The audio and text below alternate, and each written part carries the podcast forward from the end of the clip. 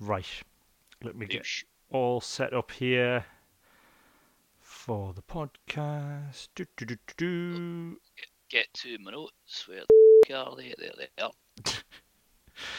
Right, you've got your notes. John, have you got your notes? I've got some notes. Yep. And, and look, we've we've been caught getting ready for this week's podcast. Um, before we start, for the music, uh, this week on the podcast, we've got an interview with journalist Stewart Weir, who co-wrote Doddie Weir's autobiography. So while you're here in this part of the podcast, before it's even started, why not donate to the My Name's Doddie Foundation? All you have to do is text the word Doddie, that's D O D D I E, to 70970 to donate £5 with the money coming off your credit uh, or your phone bill. I think normal rates apply. I'm assuming go to the website if you're not sure and you want to check that out. What I'm going to do, because it doesn't take long to do this, I'm going to play 30 seconds of the Super Mario Brothers music for you while you do it. So it shouldn't take longer than that. So that's the word Doddie to 70970 on you go. Do, do, do, do, do, do, do, do, do, do, do, do, do, do, do, do,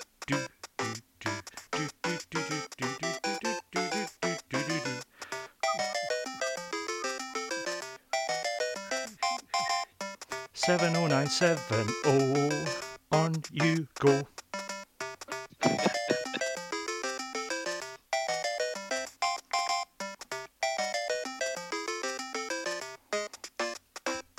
Right, on with the podcast.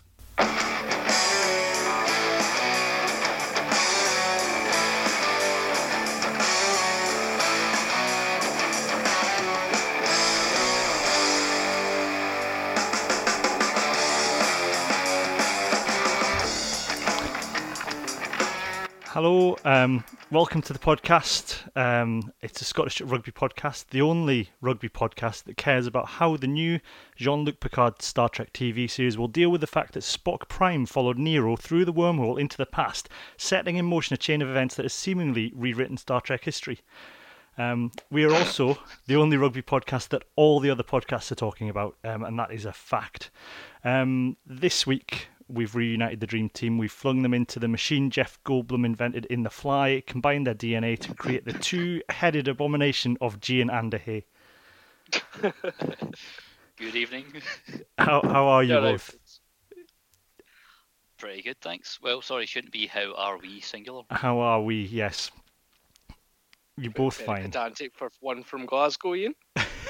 Uh, well, you know, te- well, I was when I was born. I was born in Rutherglen, which was part of Glasgow at the time, but uh, born and raised in Cambuslang. Well, raised in Cambuslang, which is now South Lanarkshire. So, uh, am I truly a Weegie? Who knows? Who knows? The shift shifted the boundary. I had an, I had a long argument um, with a woman about where I was born when I registered the birth of my uh, my daughter. I said, "She said, where you born?" I was born in Leith, and she said, "I can't find Leith on the map." I was like, "It's in Edinburgh, so I'll just put Edinburgh down." I was like, "I was born in Leith. It's not." So anyway, The Um, Proclaimers would not be happy with they that. would they would certainly not. Um, Nor would Irvine Welsh. um, we'll queue up a bit more music here. So this is uh, for our uh, little bit on ooh, a good life today. Um, don't forget you can get in touch with us via the blog scottishrugbyblog.co.uk, on the email podcast at scottishrugbyblog.co.uk, Twitter at Cammy Black or at Scott Rugby Blog, and we're also on Facebook and Instagram. Um, we're going to start with an apology uh, first off to Fee, um, who got in touch to complain that I'd said Ali Price was from Norwich. He is, in fact, from Norfolk, from Kings Lynn. Uh, we like to get our facts straight. So, any other fact checks anyone wants to do, do get in touch.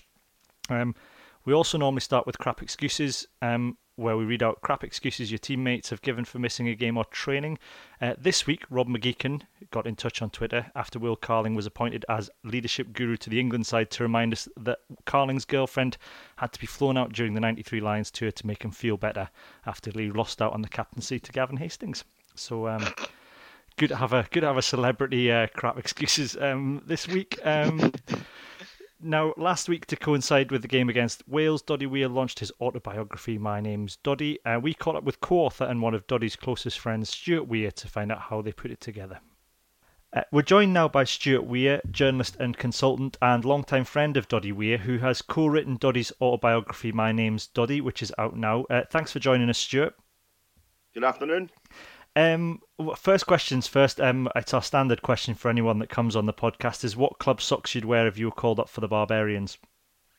Well, I would love to make it something exotic and say something like the Argentinian Pumas, uh, but unfortunately, it would have to be uh, something like uh, DL High School former pupils. Um, so it would be uh, blue socks, um, very very plain, very simple, um, and those would be the, the, the socks I would uh, I would pick.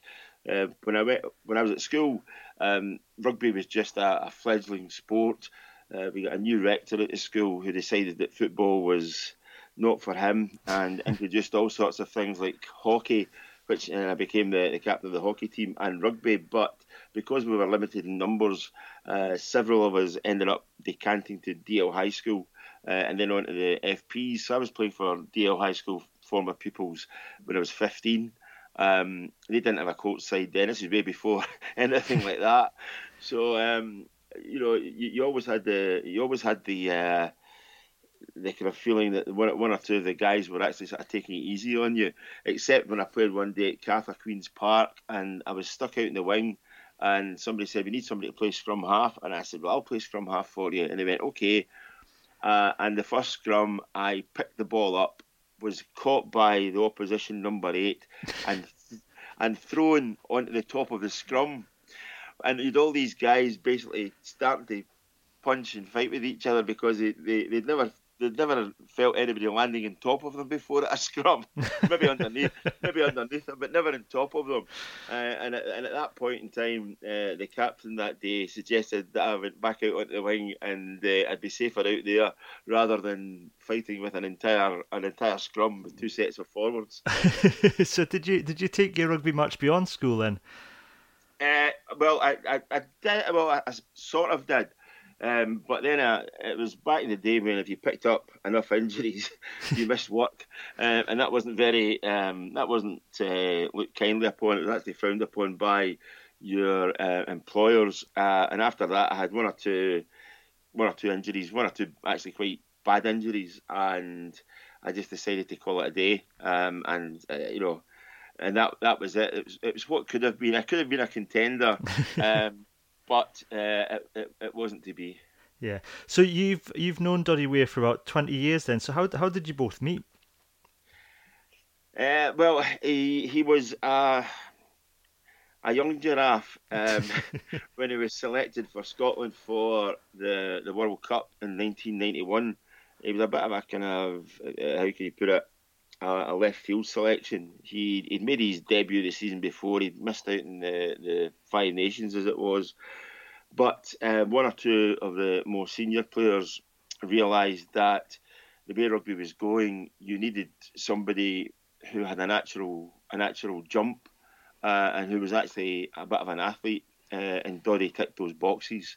So here he had a guy who, you know, he actually has a in his day had quite a, an unnatural leap. He actually could leap a lot higher than, you know, guys of a similar stature, and a similar similar height.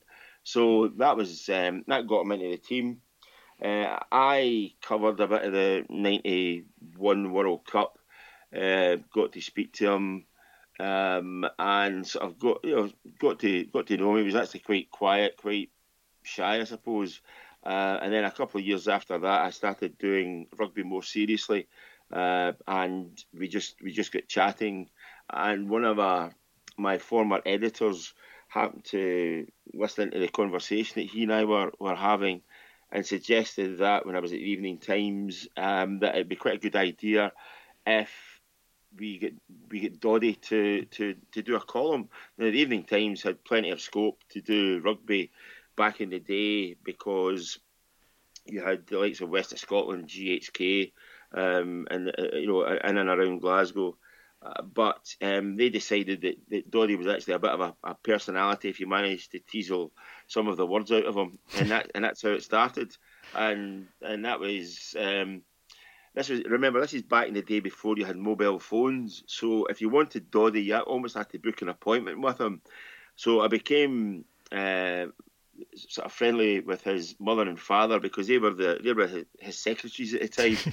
and um, you would, you know, I would, I would, arrange a time. Needless to say, a lot of the time he wasn't there and he'd have to phone you back. But uh, that that's how we, we we started, got to know each other, and when I moved titles uh, and went to the Mirror, and we signed up Doddie again for as a columnist for you know Five Nations and World Cups and the likes, and and that was it. We we, we hit it off very early on and have been been friends ever since.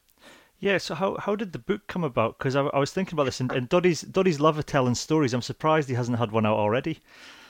Well, if you if you actually uh, look at the um, look at my acknowledgement in the book, you'll see that uh, I actually, you know, actually say about about that that back in nineteen, in fact, back in two thousand, it would be, uh, Doddie was due to go with uh, Scotland on tour, and this was at a time, remember, when professionalism was was on the up and up, and he just decided he, he needed a rest. Um, other people had decided uh, that they were going to have a rest, and, and he was just the demands of playing for Newcastle Falcons and for Scotland um, during the, the, the, the Five Nations, which then became the Six Nations had become a, a, a, bit, a bit too demanding. So he decided he was going to have a rest up during the summer. Um, at that point in time, I think he was only a handful of caps off being the top uh, cap winner for Scotland. I think only Scott Hastings was ahead of him uh, at that point in time. And Doddie decided he was going to take the summer off, and that was that was the end of his Scotland career almost. Um, he, he made, I think, he played against the Barbarians again, and maybe get called up for uh, a squad here or there. Um, but the the fact was that uh, after 61 caps, he was um, no longer uh, needed. He was surplus to requirements. So we, during that summer when he was humming and high, I said, "Well, if you want something to occupy yourself, let's write a book." Yeah, that's a great idea. Let's do that. And needless to say, nothing came of it, and nothing came of it over the next 17 summers that we, we talked about it.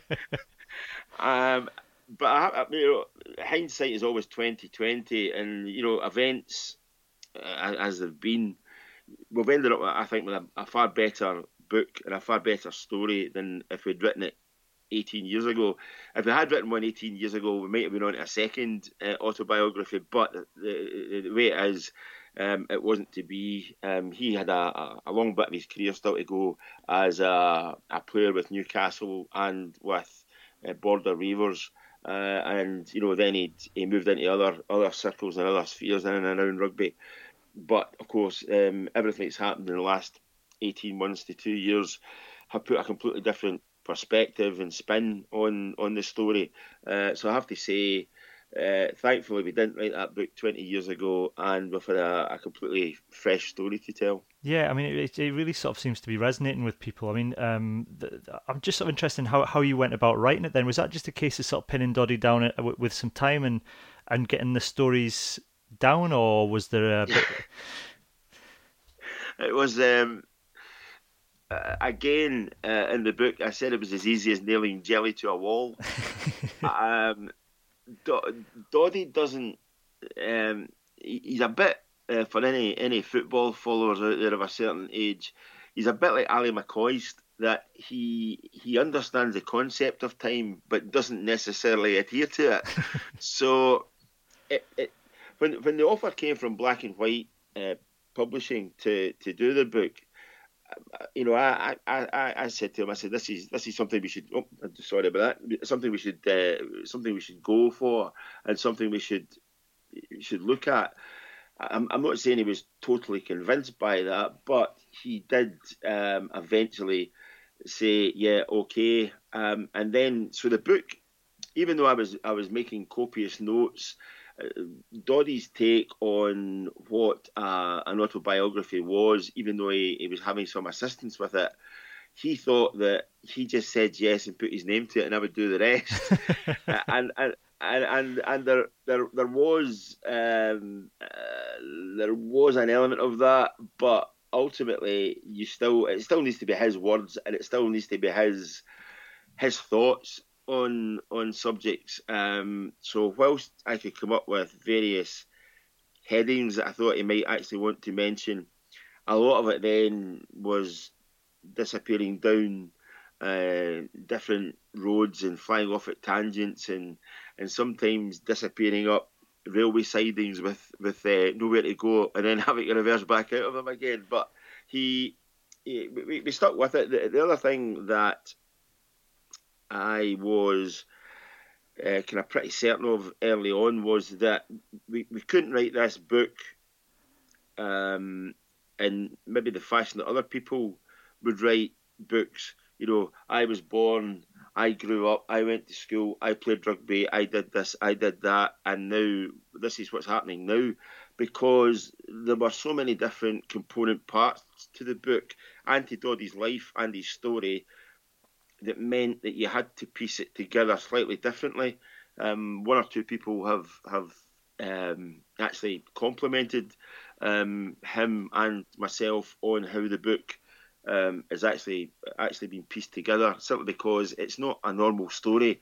It's almost like you had uh, parts of it you had to reverse engineer because there's more of a story around just now than there is at other parts um, during his lifetime, and we had to knit all of that together. Uh, I think the publishers um, were having palpitations um, at at uh, it was it was a bit like piecing together an Airfix model kit, except I, I sat for a while admiring the box before I actually opened it, and and I, and I think they were they were they were kind of twitchy, getting closer to deadlines and the likes. Uh, but fortunately, they stopped once I'd explained it, and once I'd, I'd written a couple of chapters, and and I wrote one chapter in particular, um, and let them read that and and I think once they once they saw that chapter, I think they appreciated what the what the kind of story was going to be like. That it was it was going to be a real roller coaster of emotions, and um, you know they, they gave us time to actually complete it and finish it as as how we wanted to do it, and I have to thank them for that. But uh, uh back to, to, to Doddie, as I say, maybe having said all those years, I want to write a book.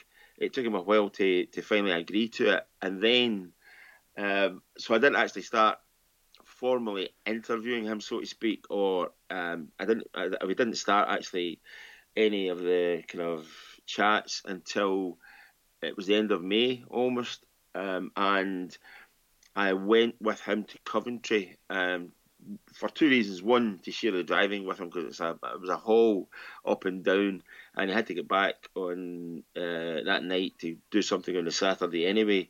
Uh, but also, I knew I would then have a captive audience, and if his phone, his phone switched off, there was no escape. So we we basically chatted for about five hours down, and um, about three and a bit hours coming back up because I drove and wasn't quite adhering to the speed limit. Um, but we, we we we put a lot down on on tape, and uh, once I had transcribed all of that, which I which I eventually did um, partway through my summer holidays in Gran Canaria, poolside at four o'clock in the morning. Um, at least we had the best we had the best sun loungers in the in the hotel because I was I was um, I was downstairs and uh, uh, get a, a, lot of strange looks for people who thought they were they were up early, only to find me sitting typing away. Uh, and that and that one car journey gave us the best part of about maybe 15, 17,000 words.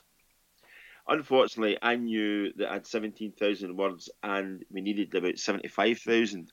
Doddie thought that one car journey was enough to write an entire book. So, so, so thereafter, thereafter there was a, a, a I was a bit like uh, a bit like Anneka Rice all those years ago in pursuit of people chasing him around the country, namely Doddie, and I think he was trying to avoid me at all costs as well. So it, it, other bits of the book took a bit longer, but again, other bits of the book were, for want of a better description, were a bit more sensitive, and I'd even use the word harrowing because of what the subject matter had become, and the two of us stuck with it, although it wasn't easy some days. I mean, one day he and I spent about four hours together, and I managed to get about 1500 words written just because it was a you know I used the, the phrase before a complete roller coaster of emotions because it's it's it's difficult to ask the questions, but it was difficult to ask them of someone who is a really close friend, and it was even more difficult to watch him trying to give honest answers. So there were, you know, you can only you can only have so many cups of tea or cups of coffee or um, walks in the fresh air uh, until you come back to it. But I, you know, I'll, I'll I'll be honest, he was extremely brave at that point in time as well, and saw it through. And um, you know, for people still to read the book, I won't I won't upset them um, or um, give away any of the kind of plot lines, so to speak. But anybody who has read the book will know what I'm, what I'm talking about because it's it was extremely difficult for him to explain where he is in his life and what the you know the consequences of the condition that he has are. Um, but he's put it down in paper now, and uh, I wouldn't say he's, he's, he's basking in the glory of that because the, the, the battle and the fight still continues. But he is at least he has it down in paper now, and that's that was that's a, a real achievement for him. Yeah, I mean, uh, for for you, knowing Doddie so well, were there any sort of surprises for you as you were writing the book? I mean, you don't have to give away any spoilers, but was there anything sort of surprised you as you were going through that the process? Yeah, he hasn't a clue what he's done in his career. I'm not sure about because because he was he, he, was permanently in scrums or at the bottom of rocks, but he doesn't. So some matches he has real clarity uh, of of um, things that happen. I'd say he's, he's, he probably remembers more about the uh, the off piece stuff, you know, that the the après rugby uh, than he does anything during matches. But if you if you if you talk long enough to him he and, and, and threw threw him enough enough lines.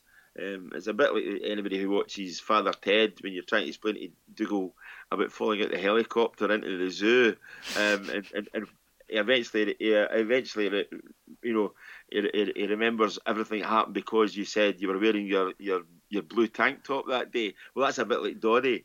It was it was almost like you had to, to break it down into component parts for him to remember certain things.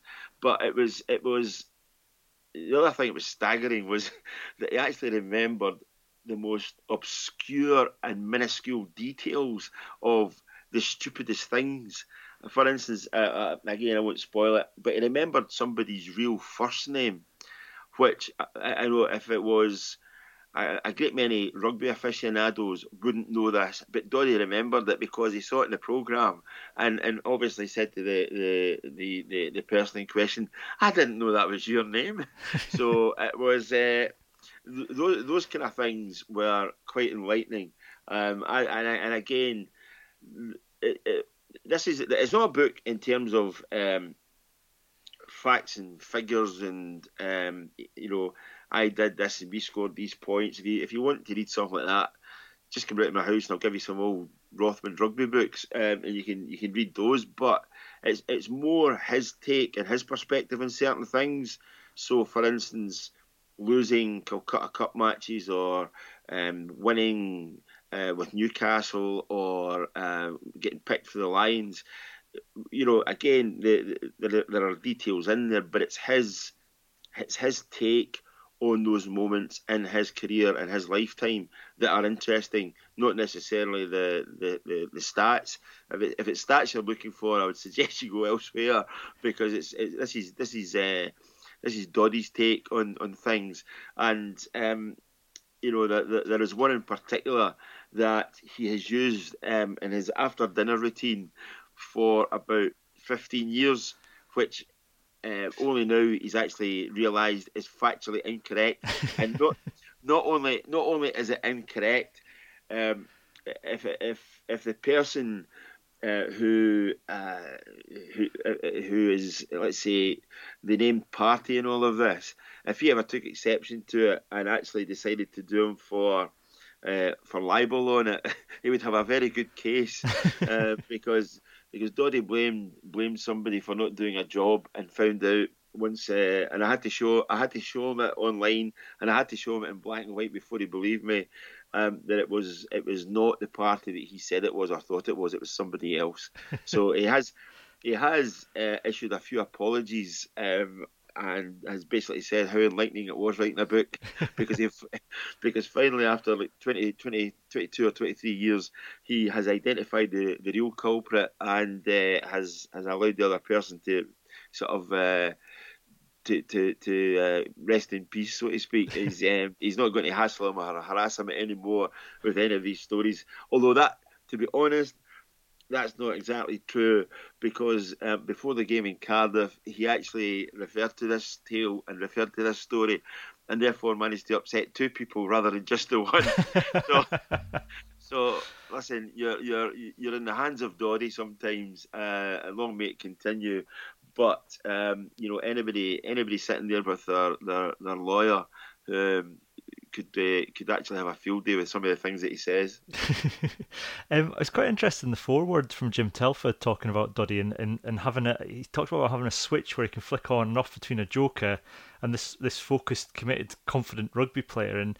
yeah. It's something you sort of I've noticed in terms of he's, he's sort of taking that into his campaign and his fundraising for the MND is that you, you see this sort of you know the, the, the joking side of him, and then there's almost sort of a switch when he you know gets down to the business of really sort of telling telling the story of, uh, uh, of the charity and the cause. Yeah, uh, and, and you're, you're, you're right in what you say there. There's also a bit of him realizes that, um, and it might disappoint a lot of people who who think of professional rugby players or professional sportsmen as being totally dedicated and thinking, you know, 110% of the time how they're going to improve. Doddie never took rugby that seriously. It was, you know, it was never his first sport or his first love. And, you know, again, he achieved everything in rugby because it all came really easily to him. And um, that's probably, you know, the switch that, that Jim Telfer talked about. Uh, and, and again, having gone and spoken to Jim uh, and, and told him what we, we needed for the book. I mean, the, the, the foreword in other books um, might be you know, a couple of hundred words. Yeah, he's a really nice guy, and I've always liked him, and good luck with the book and all the rest of it. But Jim Telfer really enthused about Doddie, really as a as a rugby player and as a professional rugby player, and and you know, and and pointed out that Doddie in the in the generation that was the one that went from amateurism or shamateurism, if you like, into the professional status, the very first Lions tour that was selected, he was on it. That's how good he was. And, you know, in the book as well, I mean, Doddie said that if he hadn't met Jim Telfer under the circumstances he did at Melrose, he might never have become the player that he did because Jim Telfer brought the best out in Doddie. Yeah, the two of them had arguments and the two of them had disagreements, and the two of them, you know, almost it was almost a uh, maybe I wouldn't I wouldn't quite say it was a hate hate relationship at times, but one one was a real taskmaster, namely Jim, and thought he had to be to get the best out of Doddie. Doddie, on the other hand, wasn't for for budging. He's quite stubborn, really, and uh, ultimately, I think he, he saw that if he if he if he did certain things, one he would improve, and two, Jim might not be on his cases often. but the um, they, they were they were there were two. It was almost like a perfect storm, so to speak. That the, the Doddie's career, rugby wise, coincided with the, the one of the greatest coaches of all time being first of all at Melrose and then with Scotland, and then ultimately with the Lions. And, and I think for Doddie, that's something that he hasn't forgotten. And I don't think Jim has actually forgotten it either because, again, he. We had to. I had to limit the, the amount of space I actually gave Jim because I think Jim have given us about three chapters, just in Doddie or Doddieisms. Although I still think, I still think the the the uh, the best line from Jim was that basically Doddie went mental when he met anybody because he was just so excited to see them. yeah, yeah, that I did. I did like that line. Um, you, so did so did Doddie's mum actually. so, Nanny Nanny quite enjoyed it as well. And and, and again, there are certain there, there are a lot of a lot of different tales and different bits of stories and all the rest of it that are are um, are kind of how can I put it um, are, are specific to different people because different people see and take different things out of it. Do you know what I mean? So it's some of the guys in the Scotland team thought one or two of Doddie's lines were quite funny. Some of the guys at Newcastle thought they were quite funny, um, and that's the thing. He he has he has met and associated with and touched so many people. I think there's there's something in there for just about everyone. Um, and if you read through the book, you, you might get a mention. uh, and, and, he's he's just um, he's just such a he just has been such a, such a character over the years and, and continues to be. I think that's the fact that he's um, he's been so personable. But but again, I think some people saw the big kind of daft gullet from the, the borders with the sticky ears, as he says, as being a bit a bit naive and a bit simple sometimes. Um, maybe maybe even on the rugby field. And I think once they played against him, I think after that they realised that this big guy had more about him than than maybe his uh, appearance suggested uh, the first time you saw him. Yeah. Um, I mean, looking, we've just had the game down in Cardiff. Cardiff um, at the weekend. Um, I think you were down there, weren't you? And the, the, the, the result I mean, the result on the pitch barely matters given the just the sheer amount of publicity generated for Doddie and, and for, for, for MND. I mean, that that um, it, it sounds like it was an absolute roaring success. Uh, result aside. Yeah, yeah. I mean, uh, listen, uh, I I tweeted after the match. There were a great many of the players um, had been saying that um, it was they were disappointed that um, they didn't manage to get the result that they wanted for you know for Doddie. And I, I mean, listen, I'm I'm very fortunate that I am I'm closer to Doddie than a great many. I'm very fortunate as well um, that you know I'm I'm one of the people that he trusted sufficiently to to tell about his you know of his condition very early on and lo and behold, most of the people um, that he did tell ended up as, as trustees because he, he saw it as if he told us we weren't going to change our attitude towards them, and we, and we never have done anyway. So uh, I, I, think after the match, uh, again, some of the players were um, were disappointed at the result. But you know, again on Twitter, I said that you know, uh, I think it was John Beattie had posted something up, and I said that you know players shouldn't be upset at not winning for Doddie. The day was a, a, a, far bigger occasion, and, and they were all part of it, and, and it's a much bigger picture and a, and a much bigger thing than just the end result. And and, and again, there were a lot of people you know looked at that and agreed with it. Um, and I, you know, in the grand scheme of things, in the grand scheme of things, I bet you Doddie Weir will be remembered long after um, Scotland losing an autumn test match in Cardiff, and and for me, that's what really counts. Yeah, and then later in, it's not just limited to Cardiff because it looks later. Um, I think in the autumn tests before the South Africa game, there's going to be a repeat of the Doddie Gump from Italy going through Edinburgh. Is that right? yeah, um, I'm I'm I'm wondering how that's I'm wondering how that's going to going to pan out. Um, I think uh, I think it might have been easier than Rome than it might be in, in Edinburgh because I think I think the, the Italian police just had a look at it and just went, ah, on you on you go. we, we, we're not going to stand in the way of about 4,000 maddies who all look quite big blokes. Um, uh, and um, a great many, a great many women in amongst them as well, all wearing these headbands and looking like something of a, a, a kind of uh, tartan version of Rab C Nesbitt walking through the city. So they were the, uh, but no, yeah, there, there, are a number of things planned, and uh, and again, it's. It, it plays into the bigger thing with the, the foundation. My name's Doddie Foundation. The headbands, the shirts, um, the tammies, everything, you know, the, the, the selling of all the, uh, the the paraphernalia and the likes are all going to a much a much bigger and a much needier cause. Um, and and to that end, uh, whatever happens uh, for the South Africa match, um, once again, I, I, can only I only thank the likes of the SRU. The SRU um, have been absolutely superb in everything that they've done for Doddie and for um, the battle against MND. Um, I can't praise them highly enough. I know some people will say, well, you know, you you would say that. Well, I would say it because that's what, exactly what they've done. You know, in, mm. in years gone by, I have um, been quite critical of, of one or two things that they've done. But in this one, and seeing how they have worked in the inside as well, which I think would be a real eye opener to certain people and certain individuals.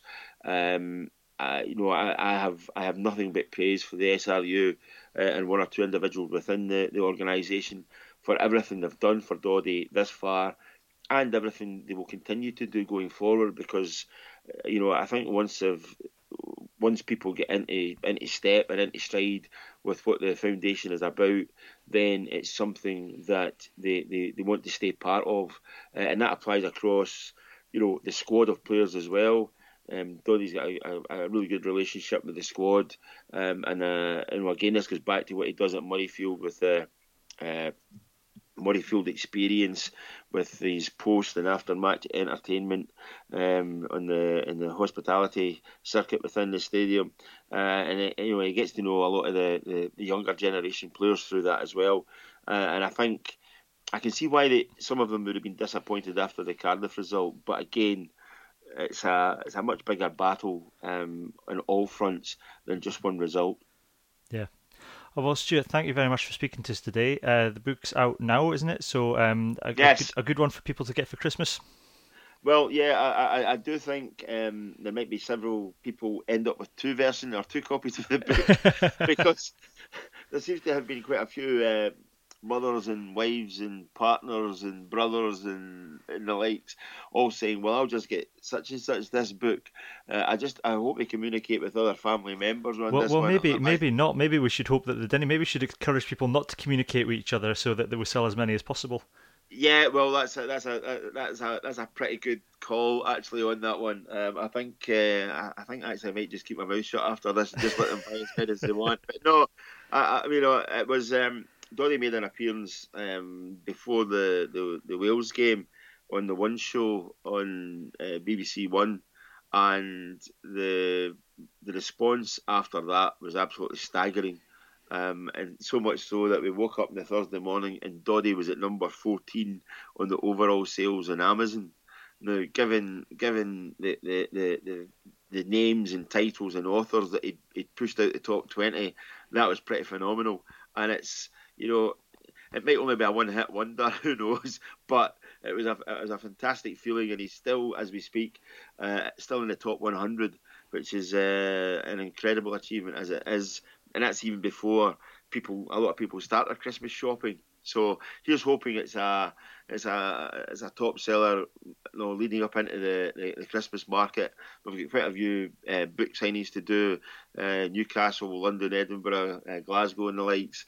Uh, so watch out for them. Uh, watch out for me as well. Although I have to say, uh, I think if you if you get Doddie's signature in the book, it's worth a bit more than on eBay than if I sign it. But listen, I, I, I, don't really. I, I, I can I can I can take the rejection. it doesn't. As long as my own family wanted me to sign that was the main thing. But uh, no, he's he's he's doing a grand job, and uh, and the response we're getting um, when we go various places, um, for instance Cardiff, um, uh, for instance uh, the the various other events that we've been to, and his his autograph books has been absolutely phenomenal. Okay, well, thank you very much, Stewart. That's been really interesting chatting to you today. Right, guys, um, we'll we'll we'll we'll get around to the business of talking about the Wales game. Um, Stewart was actually saying in an interview just how immaterial the result was compared to the overall impact the game had had in terms of spreading the, the, the word, and, I think that's that's a fair way to come away. We're not being too um, too buoyant to come away and saying this was this was you know more than just a game.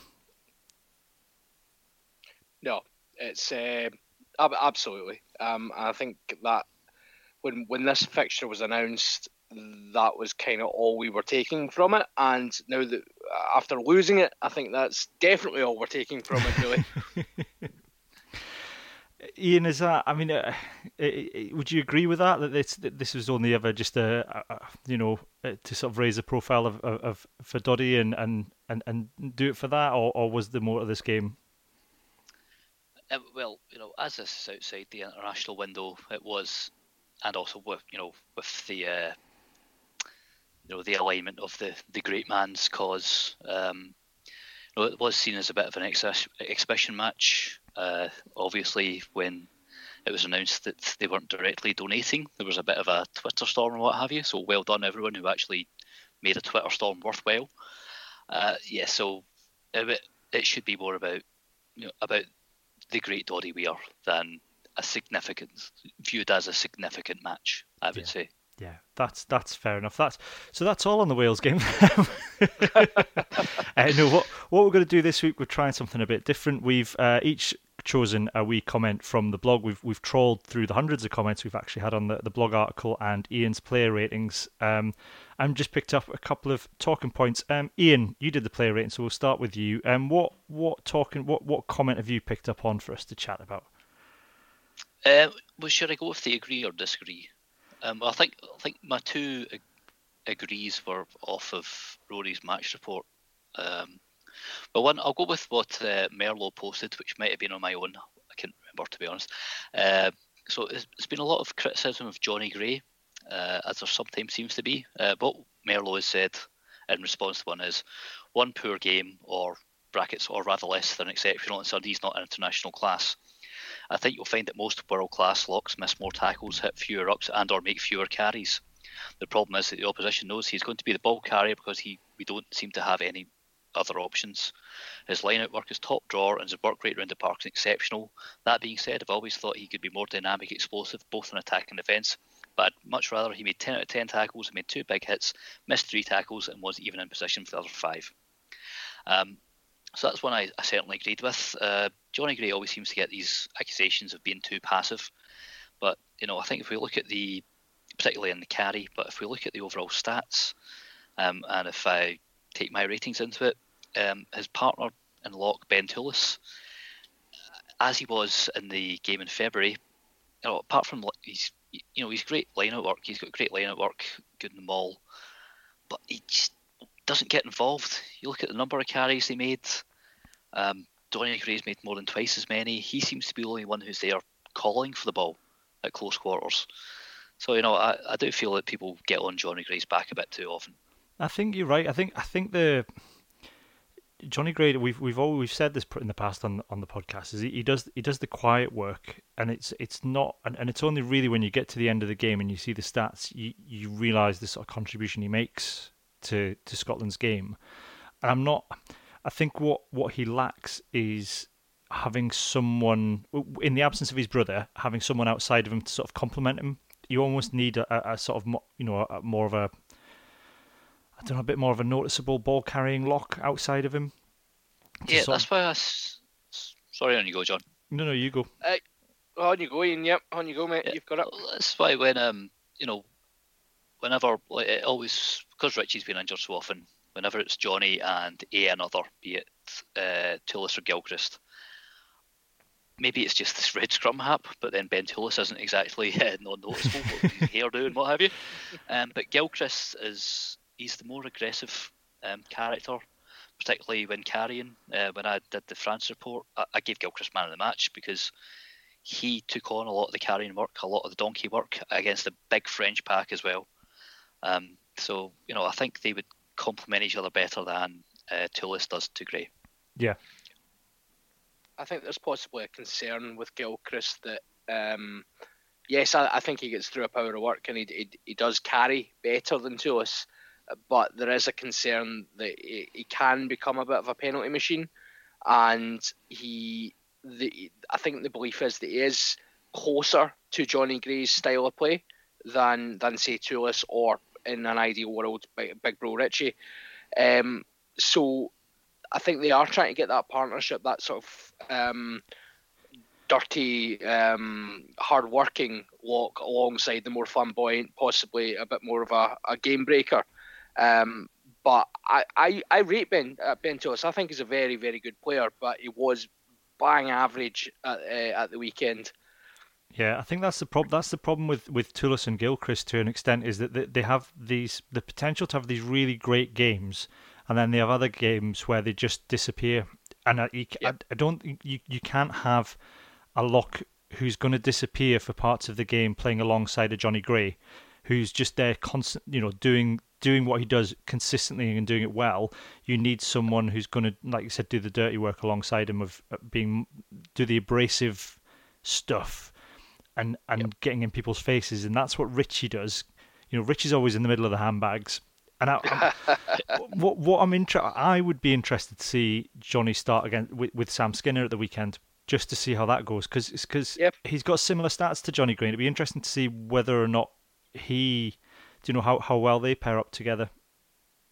That'd be interesting. I think it's it's difficult as well to get any read from the weekend, um, based on you know the fact that the, locks were obviously up against Alan Jones, who basically spent the whole match lying all over the ball and, and you know about 40 meters offside. So you know it's, it's it's difficult to get a comparison when when you're up against that. But um, yeah I would be interested to change it up this weekend. Um, Iain what was your next what was your next point you had from the blog then uh, positive or negative? What should we go? Go with, go with, go, with go with one you disagreed with because we'll, we'll, we'll see how we get on for time. Right. Well, what I did there was um, with regards to my ratings, now I have uh, said that I was maybe a bit.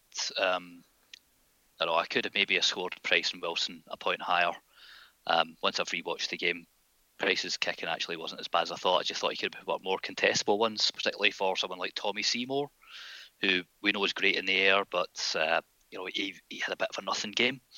Um, but uh, one of the stews, uh, Stew Two, in fact, um, he said that our scrums were on top and you've given the props five and four. Uh, our scrums were not on top. I don't see how our scrums were on top at all. Um, on our scrums, we won two penalties. There's actually very few scrums in the match. The first one wasn't until the 24th minute, uh, which Nel won a penalty. But then after that, he gave away a free kick on a scrum for an early push, and he got pinged a couple of times in open play. So my four for Nel, I think, was quite justified. Um, the other time we got a penalty on a scrum was against a seven-man scrum, and then we conceded uh, conceded one on the next for Wheeling. Now, whether that's because of Reynald's dodgy defender or not, you know, we should have been wiser to that. So, uh, Berghan actually, once I've rewatched it, he did a lot of close quarter carrying. Um, you know, when we were camped on the Welsh, well, inside the Welsh 22, as we were for a long time in the second half. But uh, to say that our scrums were on top, I think that's inaccurate. Yeah, I think we've the official stats say it was uh, six out of seven. Scotland won, and uh, Wales were ten out of eleven, and that's the official one. But like you said, there were you know they lost at least two. I think were they pinged for two? Yeah, they were pinged for at least two. So presumably one of those would be on the Wales put in probably absolutely moored on two of them, if I remember rightly. I do remember us going back at quite a rate of knots, which, again, I think I think a lot of the time it's more the perception that that you know the that puts in the referee's mind that that, that forward pack is is dominant. Even even later on in the game, that does have a big impact because again, you know, you see that seven man. Well, it wasn't a seven man scrum in that Jonathan Davies had joined it, but you know, a weakened scrum and they get the penalty when mm, I mean it was a it was a toss of a coin, but because the Welsh pack had been dominant, uh, uh, it goes against us. Yeah, the one thing I would pull you up on Iain on your scoring is Lee Jones. He he is not Scotland's Keith Earls.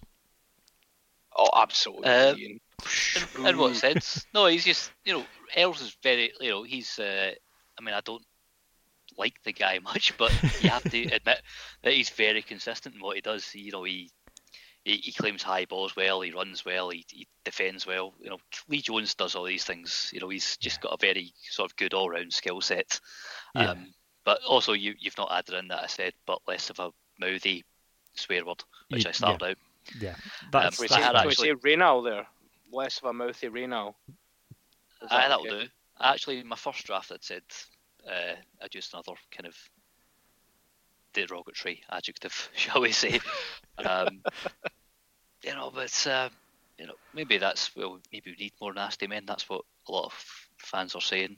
You know, Yeah. whether your winger should be that kind of guy. Is Well, I think question. he's he's he's committed. The one thing I would say about Lee Jones is he stopped that George. There's not many players would have shown that commitment to, to drag George North into touch, and there's not many wingers Yeah. his size that will drag George North into touch. And I think that I think it, it he the way he's played, and even the way Hamish Watson plays, and the way Darcy Graham play the game, uh, it sort of owes a lot to how we've used our sevens as a sort of breeding ground for these players. I mean, you look at the, the the way that I mean, that thing I tweeted out today, if anyone goes and looks at there was a video of Hamish Watson in the 78th minute just fli literally flinging Wales players off him with one hand, including Ross Moriarty, where he picks him up with one hand and slams him to the ground in the 78th minute of the game. In his own 22 as well. It's absolutely glorious, worth worth watching. But you look at him, you look at Lee Jones, and just the way that they move and the yards that they make, and the, just the commitment to to to like following through on the tackle means that we don't have to we don't have to rely on this we don't have to rely on size and bulk if the technique is there.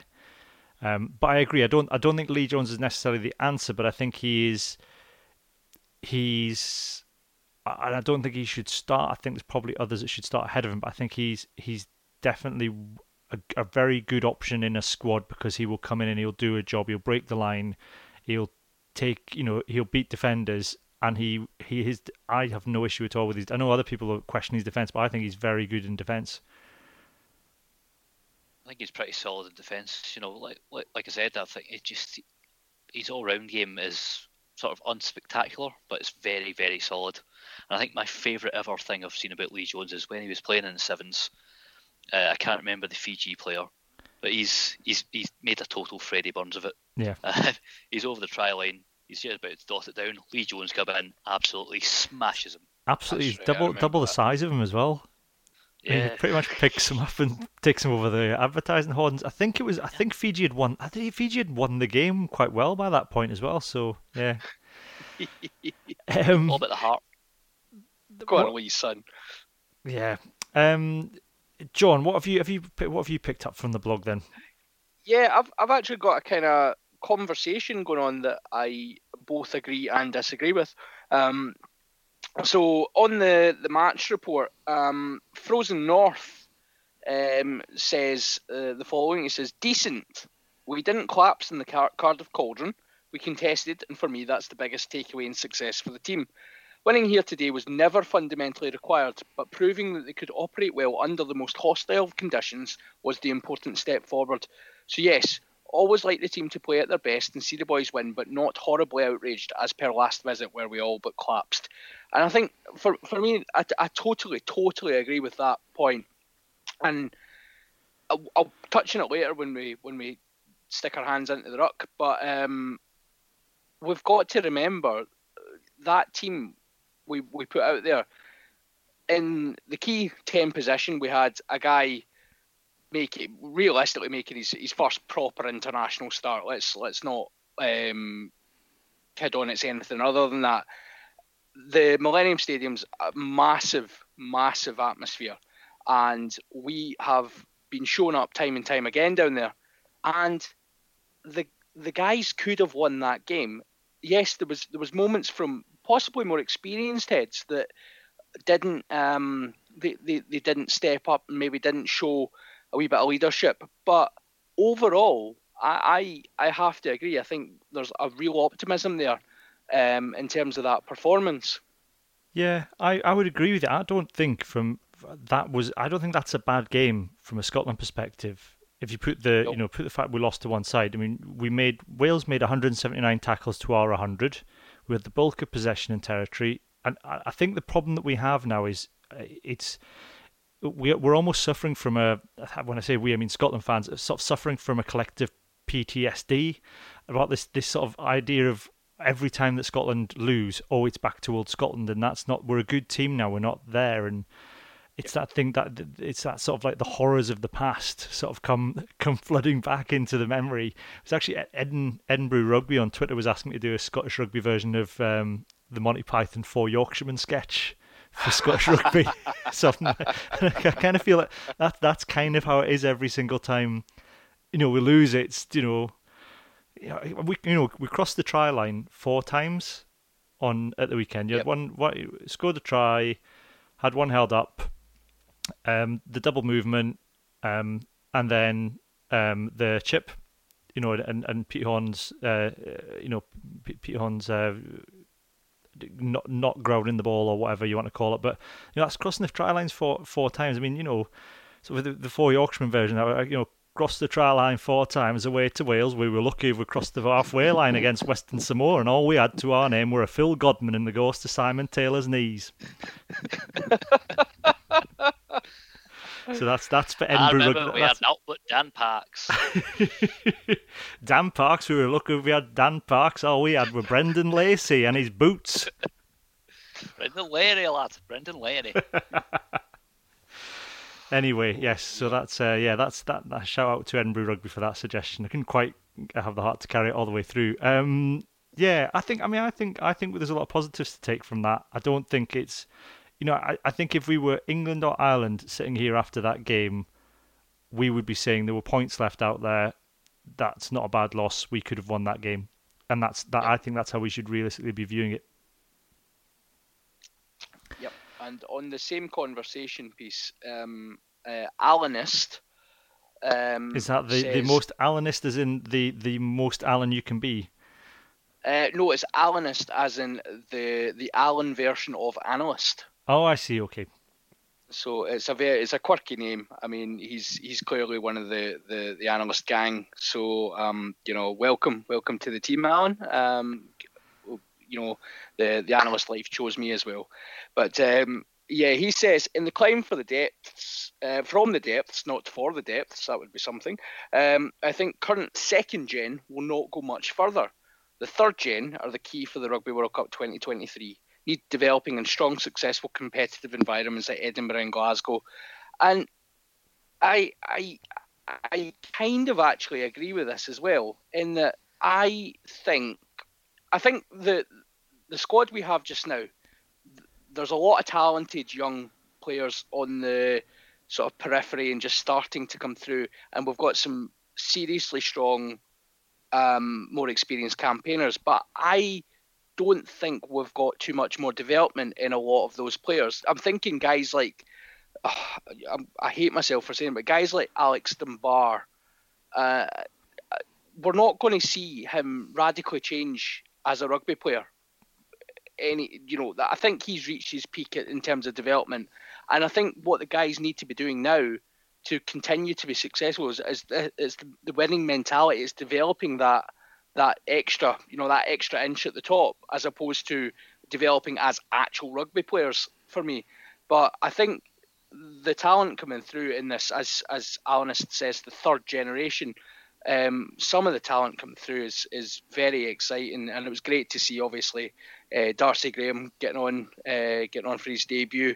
Um, didn't quite have the impact of Mr. Stuart Hogg when he made his uh, debut down in Cardiff, but hey, you know, not many people do. So no, it's great, and I expect you know big things from what is a positively tiny little man. Yeah, I mean, I, I, I sort of, I, I would agree with that. I think that's, I think that's where the way we're Scotland are heading. I think the, it's too early for, it's come too early for the likes of Matt Fagerson. Although I think he'll be there in 2019, I think it's he he needs to go to get the experience of a World Cup. Yeah. And there, you know, you you know, you got the George Horne and um, your Darcy Graham's needs to go as well. But yeah, this is the this is the last roll of the dice from the sort of players like Dunbar that have sort of come in, I suppose, like you said, as as the the second gen, as Alan puts it.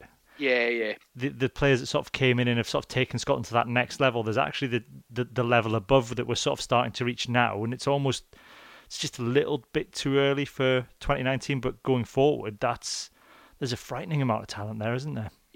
There, there really, really is. And I mean, even watching the pro clubs uh, at the at the weekend, obviously, people have commented that they they don't like the fact that we continue the Pro 14 whilst the internationals are on, and obviously with this one- being out the window, there was a, a massive pressure on on both Glasgow and Edinburgh's squads. But you look at the teams they put out, and for me, I I, I, I uh, openly admit when the Glasgow team came out, I was very, very surprised at how strong it was. And you look at the talent that's there. You've got, you know, you've got guys like Scott Cummings, who, in any any other setup, he's considered, you know, a, a world class talent coming through, and we probably don't see him quite in that light because we've got Johnny Gray, because we you know, you're looking across the road and you've got the the, second rows at Edinburgh as well. Uh, Calm, is it Callum Hunter-Hill? He looks an absolute weapon as well. So we're we're starting to get depth in those areas with these young guys coming through, and I, I think we we should be so excited. I, I agree, Cammy. I don't think 2019 is is where Scotland are going to necessarily peak. I think we're still working our way through the hangover of the however many years of heart that it was, um, and and um, you know 2023 will be will definitely be our uh, our our time. Let's say we're going to win it in 2023. There you go. You had it here first. Yeah, I well, I remember I came away from the the Samoa game. Um, I think we'll, we'll we'll maybe do this with Iain with with you about talk about the Samoa game later on, and where's Dougie Donnelly, Iain later on. Uh, but the um, come away from the Samoa game in 2015 and speaking to this young lad on the train as I was coming back down to Leeds, who and it was his first Scotland international game, and I remember saying to him that it's not always like this you know, don't don't get excited.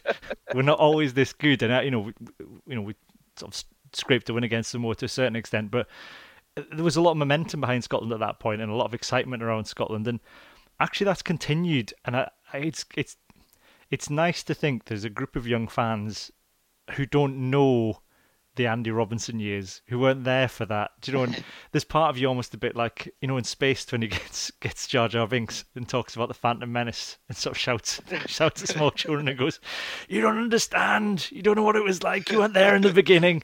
But it but it's there is a group of young fans growing up who only know Scotland as a team that can turn up and beat anybody on their day you know, including the All Blacks. Joe pushed them very close last autumn, and that must be.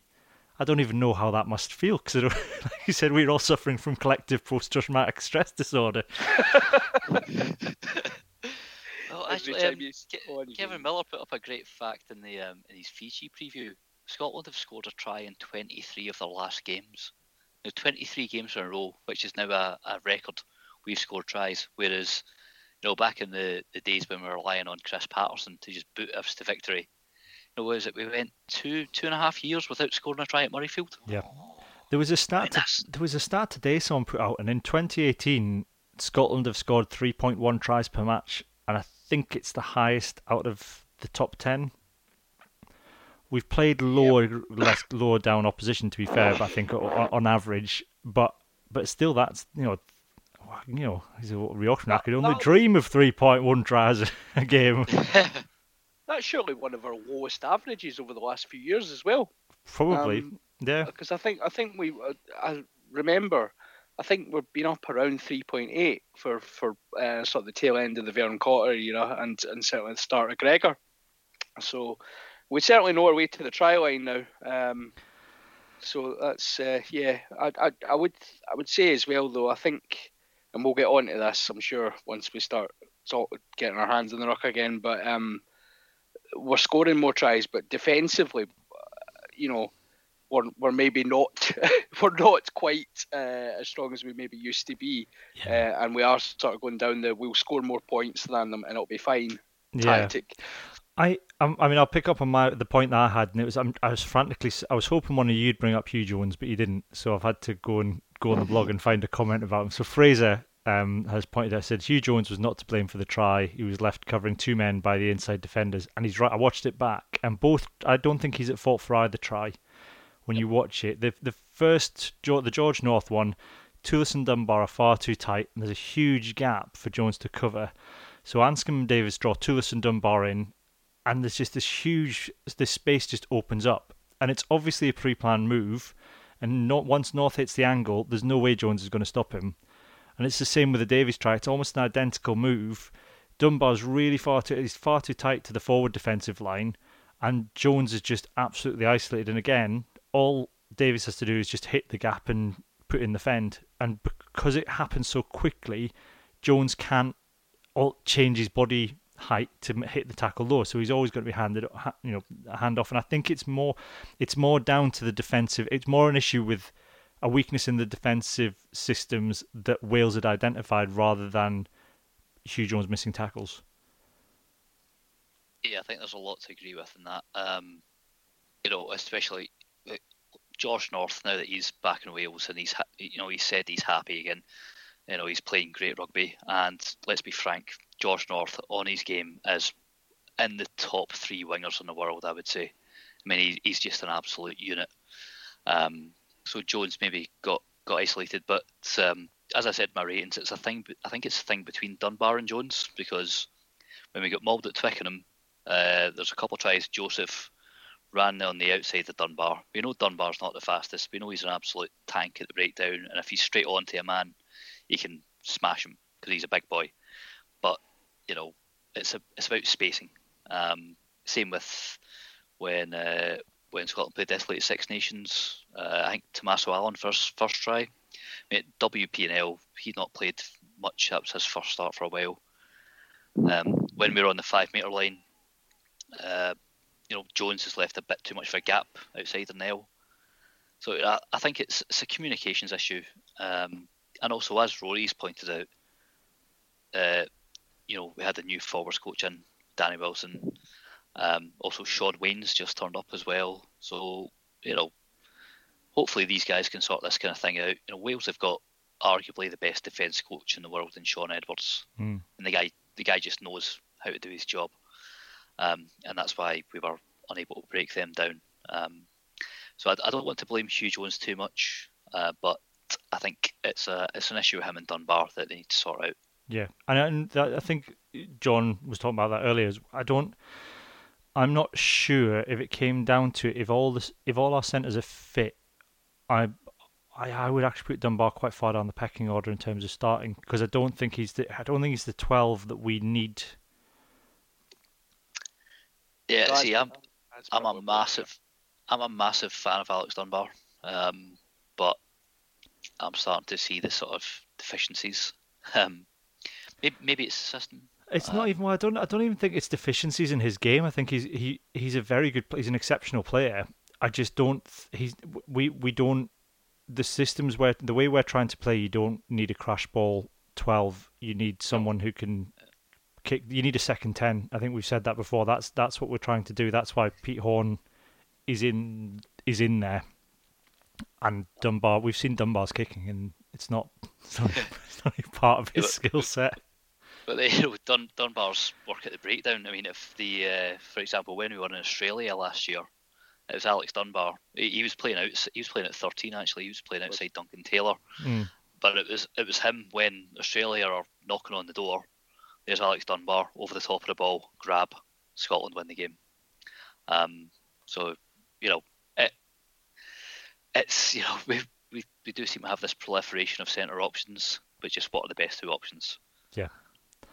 Um, I think uh, we t- touched on Duncan Taylor there as well, and I think that's that's a really interesting point because I think we you know we talk about this sort of second ten, but actually I think most Scotland fans would see Duncan Taylor as being the best option at twelve and he's more of a he's kind of more of a hybrid.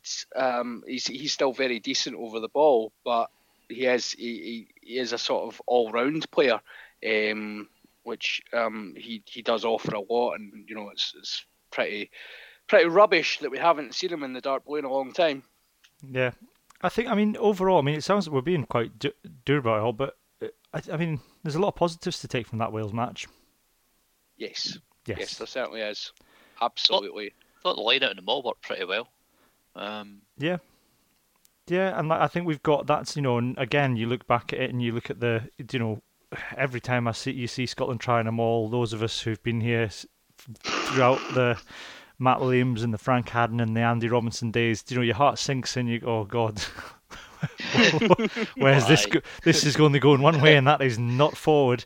Um, but you, you know, uh, you know, we we're taking other taking opposition walls apart. We're effective. You know, it's a real, it's a proper weapon now. And the way that McInally broke off for his try was just something else. Um, it was a lovely wee hurdle at the end as well, wasn't it? It was sort of absolutely ra- rampaging uh, uh, Bill Bill McLaren would have had a had a few words to say about that one. um, we'll we'll move on quickly to Fiji then. Um, we we again we've I think we've asked you to just uh, guys to pick up a couple of comments from the blog. Uh, those that are there so far. Um, I went with referendum who says um, Fiji are going to expose us, and we need to be mature enough not to panic nor get sucked into the loose game. I think Pete Horne starting could swing this our way, and I think there's a lot to it. You know, picking up on what we've said, I think there's a lot of people saying that we need to shut up shop and just defend and just take a very direct route against Fiji and not get sucked into their game. And I kind of don't I don't agree with that. I think we need to go and play our own game, and that might mean, you know, you know, just you know, one up hits and short passes just until the game starts breaking up. But I don't think we need to sort of go back to just a kicking game and trying to grind out a win against Fiji, as some are suggesting. I think we go out and we play our game, and I think Pete Horne at 12 is probably short of playing Russell at 12 and Hastings at 10. I think Pete Horne at 12 is probably the way forward for Fiji. Yep, I would agree with that. I, I, I um, totally um, think, and I said it a couple of weeks ago when we when we done the uh, Hastings Russell madness. um, you know, Cats at a rave. two cats at a rave. We we need to be sensible to start this match off, and we need to be controlled, disciplined, make sure that we get the scoreboard ticking over. Um, that I think that was, you know, again, it's going to sound like uh, disappointment from from the Wales game. The second half, we we chased the game, we chased tries, and when we had plenty of opportunities to put some points on the board, and I think Gregor and the team this week will be emphasising that. Yes, it's great to score tries and in front of a sellout Murrayfield, you know, they want to get the crowd absolutely roaring them on. But a great way to do that is just to start to build that comfort and, you know, put a few points on the board at first and then start to express themselves. So no, I, I think I think Pete Horne is an option uh, for that and uh, uh, you know, hopefully he'll put a performance if he does start or does get on. He'll put a performance on that will uh, maybe close off some of the some of the haters that have kind of taken taken him as the, the latest bully boy. Really, he's he's obviously had. I mean, he he was released back to Glasgow um, for the Munster game, wasn't he? And he's he he was obviously sent with a message of you know because you know Dunbar's ahead of you, you need to go in and Yep. there's something here to work on because he looked like a man possessed when he came on against Wales. yeah, he looked very very up for it, and you know, people that are criticising him for not holding on to what was a phenomenal chip kick from from Wee Bro. Um, I th- I thought he I thought he looked very good against against Wales when he came on, and uh, the, there'll always be stuff that he does. He's not he's never going to be a world class player, but he's a very honest player, and you'll get you'll get sublime and you'll get ridiculous in in probably equal measure from him. So, um, but no, I, I I think he'll I think he'll start. And John, what what have you picked up while we're with you? What have you picked up for your comment for Fiji? I've actually not found too much, um, but the the thing that really kind of I've, I've noticed on the the preview um, was Jock in Paddyland. Now there's there's an interesting name for a start, but um, yep, okay. Um, but he says yes, Hastings' kicking was ineffective. Whether it was little kicks ahead that didn't work, the missed touch, or simply kicking p- possession away. Um, I I would completely and utterly disagree with that. I think I think Hastings, yes, he missed touch. Um, I don't know why Scottish fans have this. We, we seem to have a monopoly just now on fly halves missing touch, and this being the absolute cardinal sin, end of the world. We should drop them all and bring back Duncan Weir. Um, it's it, it's completely well. I say bring back. He's back. We Puddin's back. I know. Second, Um, uh, if if if if Greig is rugby Jesus, then Duncan Weir is the second coming. Uh, absolutely. Can you imagine pairing those two up? It just It'd be like you know, you know, um, in cricket when you stick your guy on who bowls so slowly it just baffles everyone. Duncan Medium Weir slow pace. Yeah. s- sort of cruising through the back line at a snail's pace. Off he goes. Uh, brilliant. But anyway, I, South Africa. oh, yeah, well, I, he, that was more he was running for his life.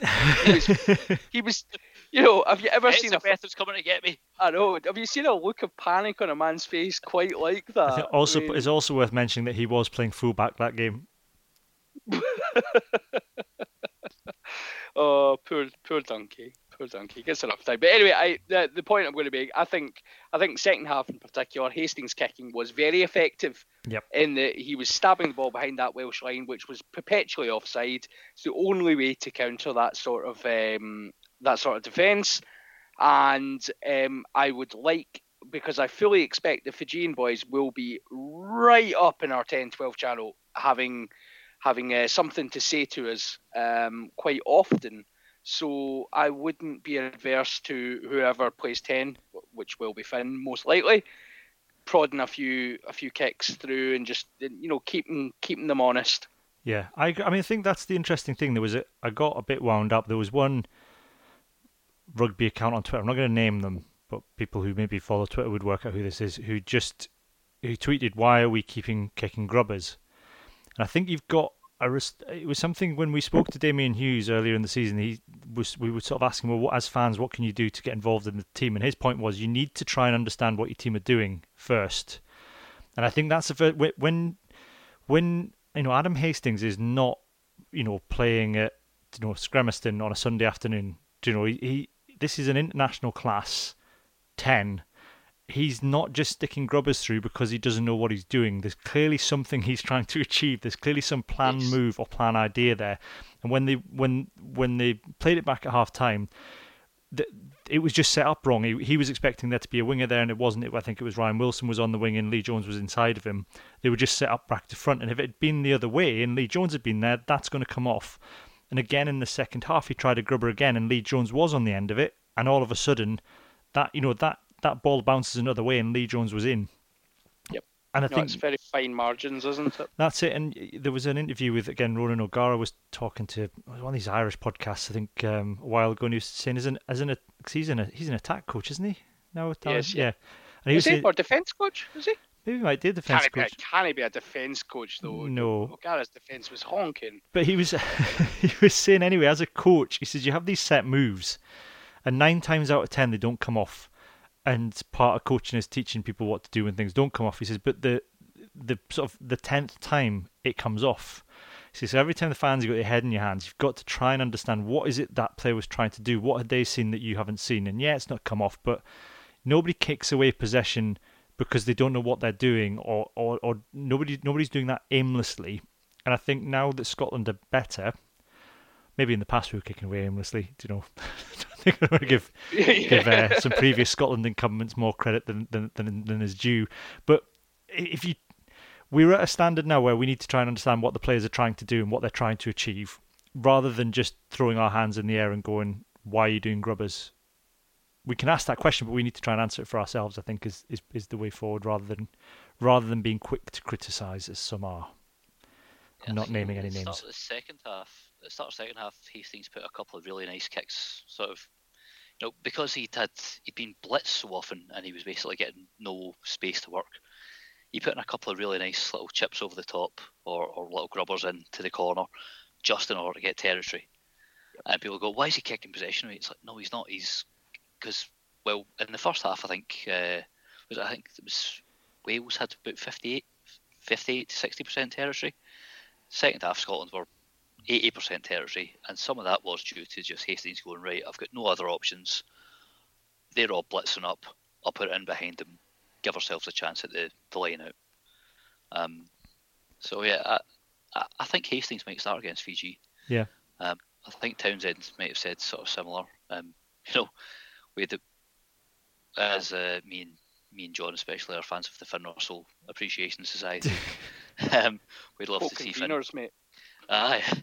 Yeah, I want to start a club called the the Frackers, Finn Russell Appreciation Club. So you can be a fracker. Yeah. We get badges Yeah, made you up. heard it here first. Yeah. There we go. We'll get that started, Iain. Aye. I want to get T-shirts made and all sorts. Ah, but, get yeah, yourself a get yourself a PO box for people to write into. You can send them out badges. Um, Excellent. I, th- I think Pictures of smiley Finn.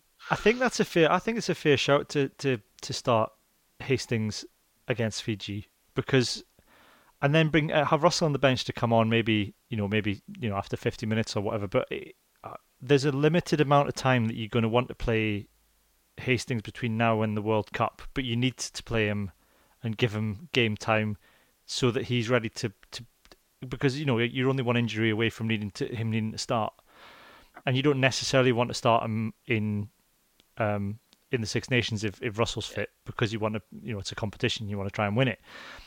But I think you know what what opportunities have we got? Maybe you might try him for one of the maybe the Georgia game, a couple of the Georgia games in the summer, yeah. possibly. Yeah. But maybe, but even then, you want to get your combinations right. So, so Fiji's probably one of the last chances that Townsend's got, barring injury, to start to give Hastings a run out before the World Cup. So, yeah, That said, we are talking about Gregor Townsend, so there's every possibility uh, that he that he'll you you King know, he'll start. King Horne at ten, Hogg at fifteen. Who Uh, knows? yeah. You've heard it here first. Um, What's the Yeah. madness we saw in the forum? Was it uh, Get Hogg playing outside centre? Hogg, Hogg to outside centre because he's played there like twice and he scored a hat trick once from that Yeah. position. against Munster when he was like 19. Yeah, when he was a complete like he still had his Bebo haircut. and acne. and Munster were like, "Who is this? Who is this?" It's like, "Oh my god, he's passed." Yeah. Oh, oh, he's past us. Oh, he, oh, he's happy quick. Yeah. Oh, he's gone. You mean he still he, he had what- enough hair for a haircut, John? Uh, well, I mean, he's getting there again now. know, he's had the he's had the uh, the the the Waza treatment, hasn't he? Yeah. Um, He's had his turf he's- relayed. Aye, it's it. He's just got to be careful because I, I know from experience that the um, the Scottish rugby jackets do have quite a lot of Velcro on them, and uh, he will have to Yes. be very careful taking stuff off. Um, Iain, have we done, we haven't done yours yet. What, what's your? Have you got a, a, a comment from on the Fiji game? Uh, yeah, it's um, it by Busy Little Bee um, this morning at oh, oh no! s- five, six minutes past five this morning. So I don't know if he's a different time zone or if he's just a very busy little bee. And somebody shut that dog up. Um, he said, uh, This Fiji match looks like a real banana skin, and for that reason, I'd airlift Damien Hoyland in for this one. Put him up against Tuisova again after the Fijians stomped over him last year. Face the Demons head on. Seymour hasn't done anything recently anyway. Either's Damien Hoyland like play a game. Um, no, that's just that's just madness. It's like Oh. no, like, like so if Hoyland does play, um, which won't happen, uh, and he gets stomped all over again, well, uh, Damien Hoyland will probably spend the rest of his days in a padded cell smearing feces all over the wall. Um, it, it, it just makes no sense. I mean, the guy's not even been in the squads. He's been nowhere near the squad. Um, He's injured, no, has he not? I mean, I think he's injured. Yeah. yeah, and also, um, you know, like people are giving Seymour a lot of stick. Uh, right, last season he wasn't great. Um, I've said, you know, post Lions fatigue wasn't great. This year he's had a couple of really good games. Uh, Cardiff the other week when he was playing at fullback, very good game. Against the Cheetahs, uh, he got taken out in the air, and after that, he just went on a rampage. He, he scored a, one of his like sort of trademark tries off a set piece, going into the middle of the field, picking it up and just weaving past people. You know, that's that's the Tommy Seymour we expect to see, and that's why uh, I only give him a five out of ten on Saturday, because you expect better from him. Um, you know, even you know he wasn't getting. Obviously, we didn't have an opportunity to whip the ball out wide, but a lot of time you'd see him when he's on top form, he'll move inside and look for work, uh, and he wasn't doing that. But you know, if you've got a confident Tommy Seymour, he's absolutely outstanding. Um, so yeah, I, you know, there's no way in hell I would pick Hoyland over Seymour. You do have to wonder as well, though. With, so on the Tommy Seymour point, we'll, we'll we'll address Busy B in a second, right? But with the Tommy Seymour point, I do wonder if that was a, a deliberate ask from Gregor um, to not necessarily go inside looking for work. Because if we think of the way that the Wales play, right, they've got obviously George North, massive big winger. They've got they've got a lot of aerial prowess in their backs, and they they like to isolate areas of the park where they can then go and challenge. And if you've got your one of your best aerial um, combatants in Tommy Seymour coming inside and then getting caught up in the middle of the park. And then Wales turn the ball over and throw up. Well, let's be fair, Wales didn't necessarily want to play with the ball. They wanted to thump it up in the air and, and play off that, and it was very effective. Um, I, I do wonder if it was a if it was a tactical decision to keep him out wide. I think was he was up against Luke Morgan, and Luke Morgan's only uh, he's like five foot eight, five foot seven. So, you know, if it's I mean, Tommy Seymour can win an aerial battle against anyone pretty much. Uh, Yeah. we've seen we've seen him and Finn link up so many times. You know, doing you know stuff that's completely looks like no chance of Seymour winning it, and he goes in. And Glasgow scored a, a number of great tries off it, even down at the Principality a couple of years ago. Um, Russell and Seymour combined. Um, but you know, Wales kept the game very narrow. We didn't get a chance to go wide. Um, but you know, just would have thought with it being that compact, if you get Seymour and his dancing feet, uh, you know, if he can maybe get uh, a mismatch against a forward, just get a wee half break. Um, somebody supporting, especially someone like Huw Jones, you know, if he's supporting, that would have been handy. But um, yeah, I just don't think he was at the races on Saturday. Yeah. Um, enough. we'll move on because we've we've, we've I, I thought we'd do a short one. Um, I asked you to cut down your options, and we did, but we're still uh, we're still running massively over time. But there we go.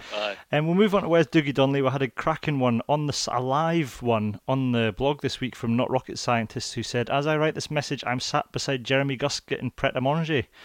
It's a strangely muted feeling not being a Scottish player or connected to the setup.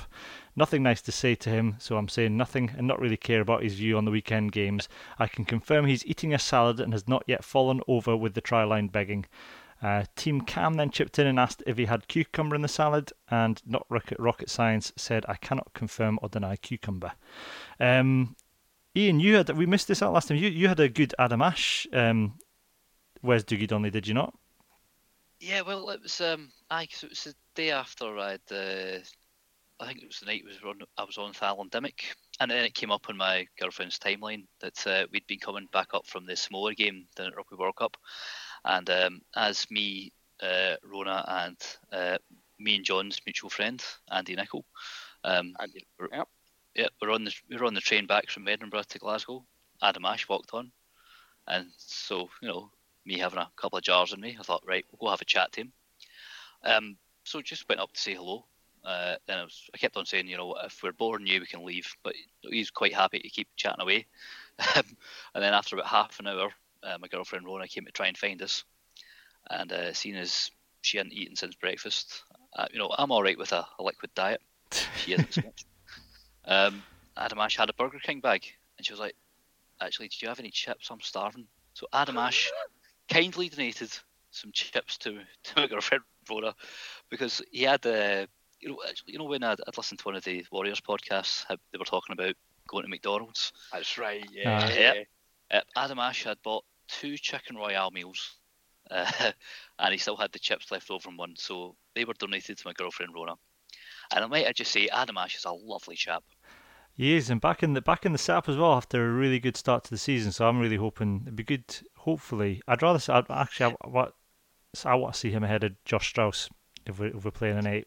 Yes. Yeah, Yes. I mean, A- Adam Ashe. The problem with Ashe is that you know whenever he's been in really good form, he's never managed to get a string home in maybe five or six games before getting injured again. Um, but yeah, no, if he can keep himself fit, keep himself Yeah. off the treatment table, I mean, he's uh, him and Fagerson against Munster. But when Glasgow were playing Munster the other week, I looked at that team lineup and I thought we're going to get absolutely mullered. But uh, him and him and Matt Fagerson were, as I've said in the match report, they were more than aggressive enough against Peter O'Mahony and CJ Stander, Yeah. who are outstanding players. I mean, you Um, watch. so you know, y- y- it's worth watching back. If you watch the highlights of that Argentina match, the first one that Vern Cott was in charge, he started at eight and he makes some absolutely busting runs.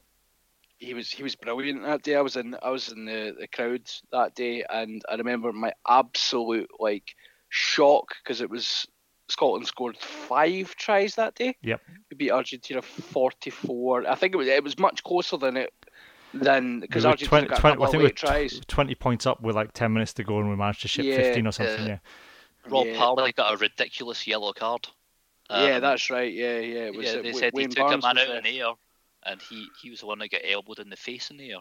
Nice, but no, I agree with you. Adam Ashe was amazing that day. He just every it was it's what we've come to expect in terms of the restarts. He was taking everything and he was making yards off of every single ball. It was it was great to see, and if we can get him back to anywhere near that sort of style of play, then we're we're we've got another option. Yeah. Interestingly enough, he's a big rugby league fan.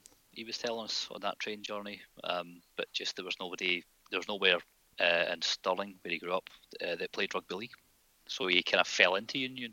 Yeah. So Mm, that's probably why he's so handy at uh, you know just carrying. yeah. Just running straight. Straight Yeah. and bashing people out of the way. up.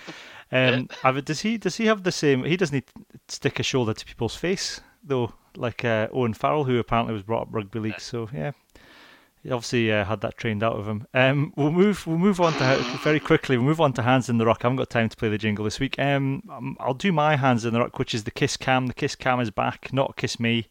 Uh, the kiss cam is back at Murrayfield this weekend. That's my hands in the ruck. Um, I found I realised that last time um, this had happened, I'd, I'd written a review of the entertainment at Murrayfield after a Calcutta game, a cup game a couple of years back, when they'd had the kiss cam, and I'd actually written it had all the pizzazz of a cabaret in a one-star Alicante hotel.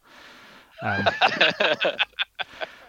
and I think that's that's it- it's tacky. It's got it's not really got anywhere any place in the 21st century. I think it's embarrassing. I think in a in a without being that guy in the sort of Me Too culture, sticking a camera on two people and forcing them to kiss in front of thousands of people. I'm not sure that's that's the way we want to be going. That there are there are other things and other other ways of entertaining people at a match without forcing people to kiss on a giant screen.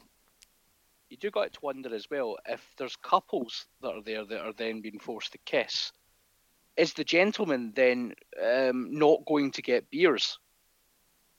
I think that's a very important question because you know, Time waste. I, yeah, he's basically time wasting. I think there's you know that that's that's punishable.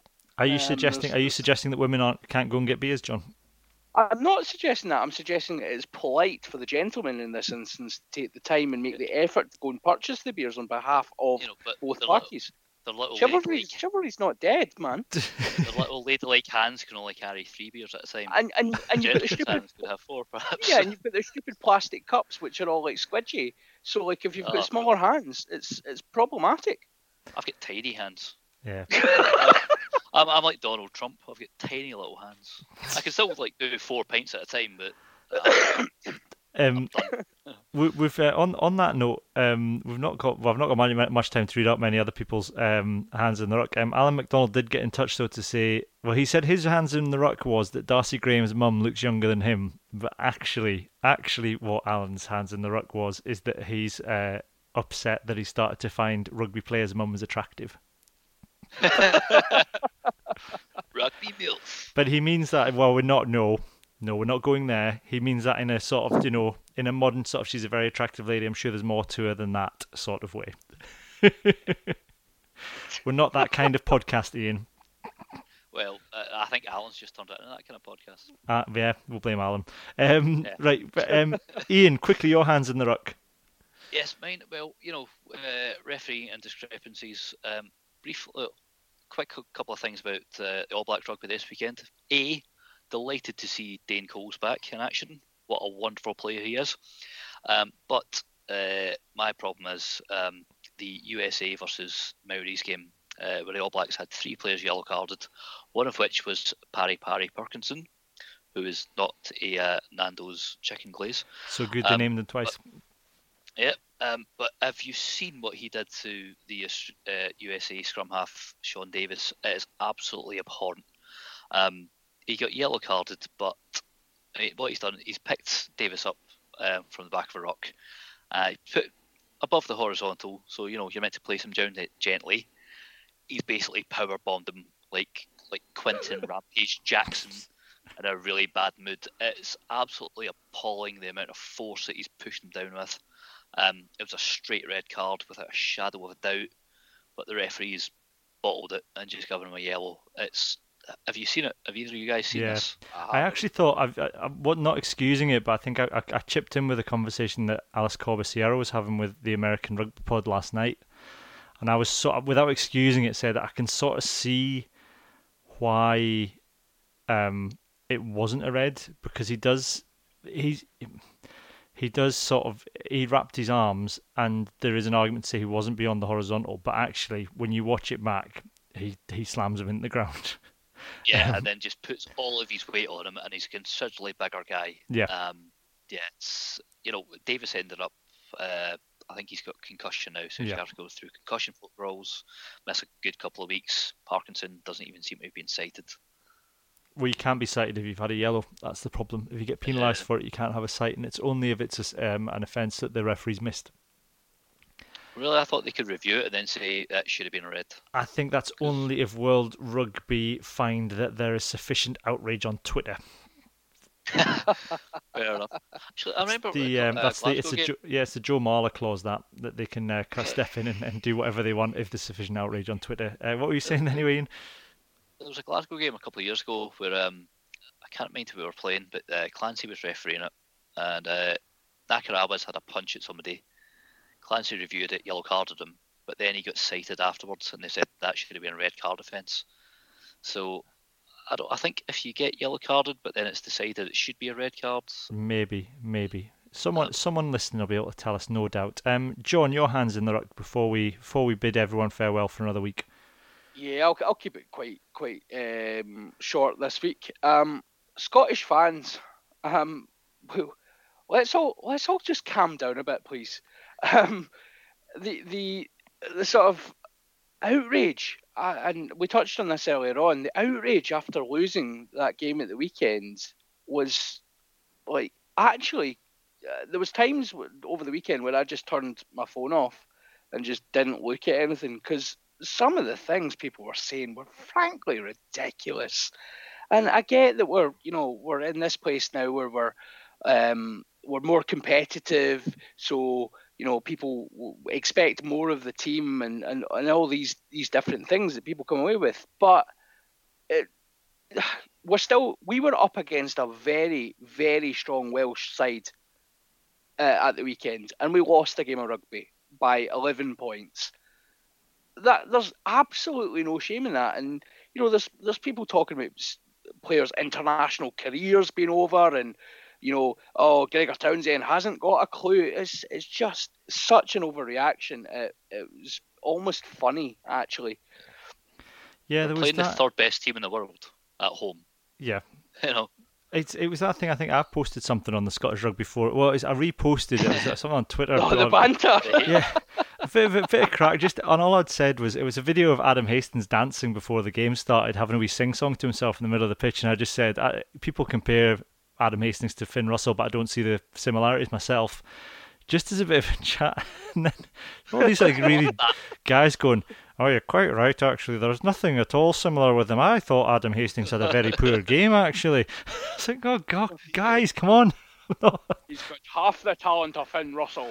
Yeah, actually, I think. It, and then when I said, "Oh, come on, guys," I'm just having a wee joke. They went, "Well, it's uh, still a very interesting point you've got there. Let's have a wee, wee let's all have a wee moan underneath this jokey bit here."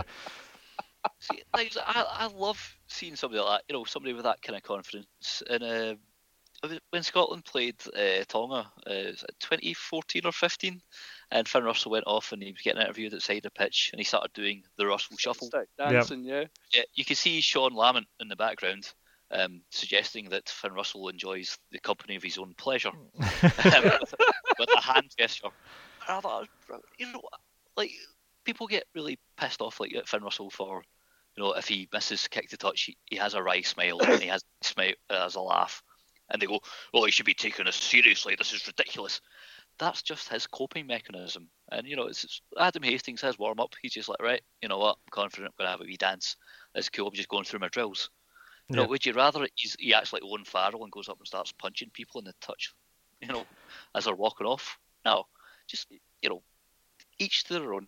I know, Um, and that's that. I think it's it, it's what John was saying earlier. That shows the mentality that we're getting in Scotland within the team. That you know that resilience is that should be applauded. You know, he he miss, misses a kick to touch, but then still puts in a really good, solid performance. That you know, like you said, you know, what we would have given for Phil Godman not to collapse under that sort, you know, world class Phil Godman to not have collapsed after one kick. To I was looking, why was I looking back today? I don't know why I did this to my. Oh no, that's because I was I was I was considering doing the four Yorkshiremen sketch at one point, and I was torturing myself by watching the 2007 game against Italy where we shipped 20 points in the first six oh, minutes. Do you know? We're not there anymore. Thank and thank you know thank thank God we're not. But yeah, so we should be we should be very we should be grateful for the mentality that some of these young guys are showing. So um, on that note, anyway, we will bid because it we, are probably reaching an hour and a half mark now, and we will bid you all farewell for this week, um, and we will uh, be back next week post Fiji. Um, should be myself and Rory and an other. Um, I think I'm doing the. Um, i might be doing the player ratings this week, so um, watch out for that one. I think the last time I haven't been allowed near them since I gave everyone naught out of ten against England a few years ago. um, so yeah, so um, anyway, it's goodbye from me and goodbye from Giananda. Hey. yeah, Cheerio. Bye.